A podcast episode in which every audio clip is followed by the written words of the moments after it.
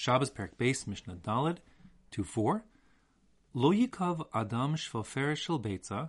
A person is not allowed to perforate an eggshell. Shvoferis uh, means a tube. but Here means a tube made out of eggshell. Vimelena shemen and fill it up with oil.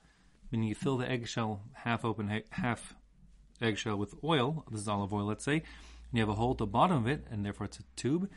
Vitnina al pi haner, and then you'd put it at the entrance to where one pours oil into his oil lamp.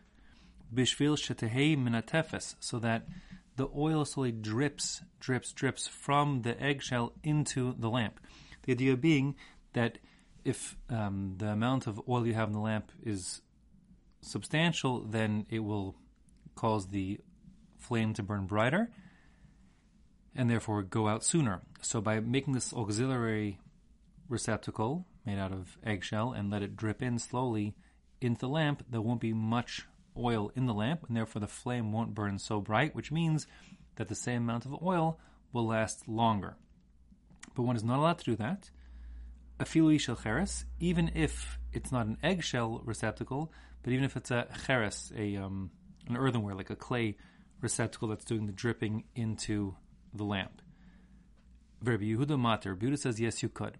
You are allowed to do that. So now, what's the issue here? The issue is that it's a din d'rabbanan. We're afraid that someone will come in and see this oil inside the eggshell or the clay receptacle and dip his fingers into that to take some oil for himself, like to use like a hand lotion, because in those days they often you know, they had very dry, chapped hands, often because they're working outside, etc. And that being the case, uh, it was very customary to help oneself to a little bit of oil. And the concern is if you took oil out of that eggshell that's dripping into the lamp on Shabbos, so what's going to happen is the candle, the flame of the lamp will go out sooner because it has less fuel. And that will be, according to the Bartenura, who goes like the Rosh, um, a violation of the malach of kibui, of extinguishing. By causing the fire to go out sooner, that's called kibui, and mechabez, one of the 39 malachas, one is not allowed to do. And therefore, there's a abanan to preempt that from happening by saying, don't set up this auxiliary container, and therefore no one will stick their fingers in to to uh, take from that oil. The Tosfos does um, question how that could be considered the malacha of kibbutz, in as much as it's more like a grama, it's more indirect causing of the, the fire to go out. It doesn't happen here and now. Um, but Tosfos' solution um, is not so simple with this Mishnah. It would end up being the issue is one of muktzah. Ultimately, as much as that the oil is set aside for um, use for burning, not for using in your hands, therefore taking it out would be forbidden. Okay, so Rabbi Huda matir, Rabbi Huda lets one set up this auxiliary receptacle, whether from eggshell or from um, clay, and the reason why is because he understands that just the same way someone doesn't dip his finger into a lamp, he won't dip his finger into a contraption which is attached or next to the lamp, because um, they understand it's for making the lamp on Shabbos, and therefore no one touches it. Mutar. However, says the Mishnah, if the way that this lamp was fabricated from the beginning, the the potter, you know, the the smith who made this particular lamp set it up that way from the outset that there was a lamp below and a receptacle above, and one put oil into the receptacle above, and that would make the lamp burn longer. Then mutar, then it's permitted to have the setup. because then it's one one kli, one utensil, and just the same way one, we're not afraid that people stick their fingers into a lamp. There's a lamp. This lamp has two parts, but it's one lamp, and therefore people understand it, and they'll separate themselves from the lamp and not touch it on Shabbos. Not only that, going back to the first idea, but but lo yimale adam es ka'ara shemen, you can't even fill a little dish with oil beside and set it beside the oil lamp. V'itnena b'tzad haner, you put it there like next to the oil lamp.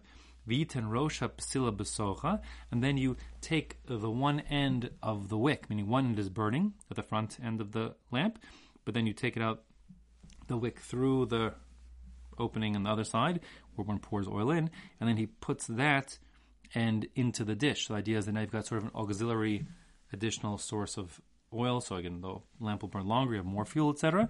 Again, you can't do that bishvil shetei shoeves, even though your intention is just that you'll have more oil that'll be drawn through the wick to make your Shabbos lamp burn longer. Again, the concern is since the lamp is separate from the dish, even though there's a wick connecting the two, um, people are liable to help themselves and take some oil from the dish, which again would be considered to be mechabe, extinguishing the flame, as per the Bartenura, and that's disallowed. Rabbi Yehuda Matir, Rabbi Yehuda says yes, you could for the same reasons before, because people understand it's a Shabbos lamp and will um, not stick their fingers inside of it, since it's, they understand the fuel is there to provide the Shabbos lights.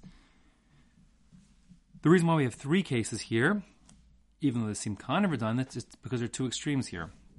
On the one side, you have the eggshell, um, which is a nice clean receptacle, and therefore um, one is more likely to dip his fingers into it. And nevertheless, Rabbi Yehuda says no, they won't. And then the other side of the extreme is the the earthenware container. When you use oil and in earthenware container, the whole thing becomes um, becomes kind of disgusting, and therefore people will probably be more hesitant to stick their fingers inside of it. Um, nevertheless, um, the rabbis forbid it because people will ultimately do it. And the third case is even showing you just how far um, Rabbi Yehuda goes that even if it's a totally separate container altogether and uh, it's like a clean dish, even so, Rabbi Yehuda says not a problem. People see what's going on and they don't dip their fingers in. The halach is like the Tanna Kamma, so that means that one is not allowed to do any of these contraptions as long as it's not a single, unless, unless it was made that way from the beginning as a single um, two part um, lamp, in which case it would be permitted as per the Tanna Kamma.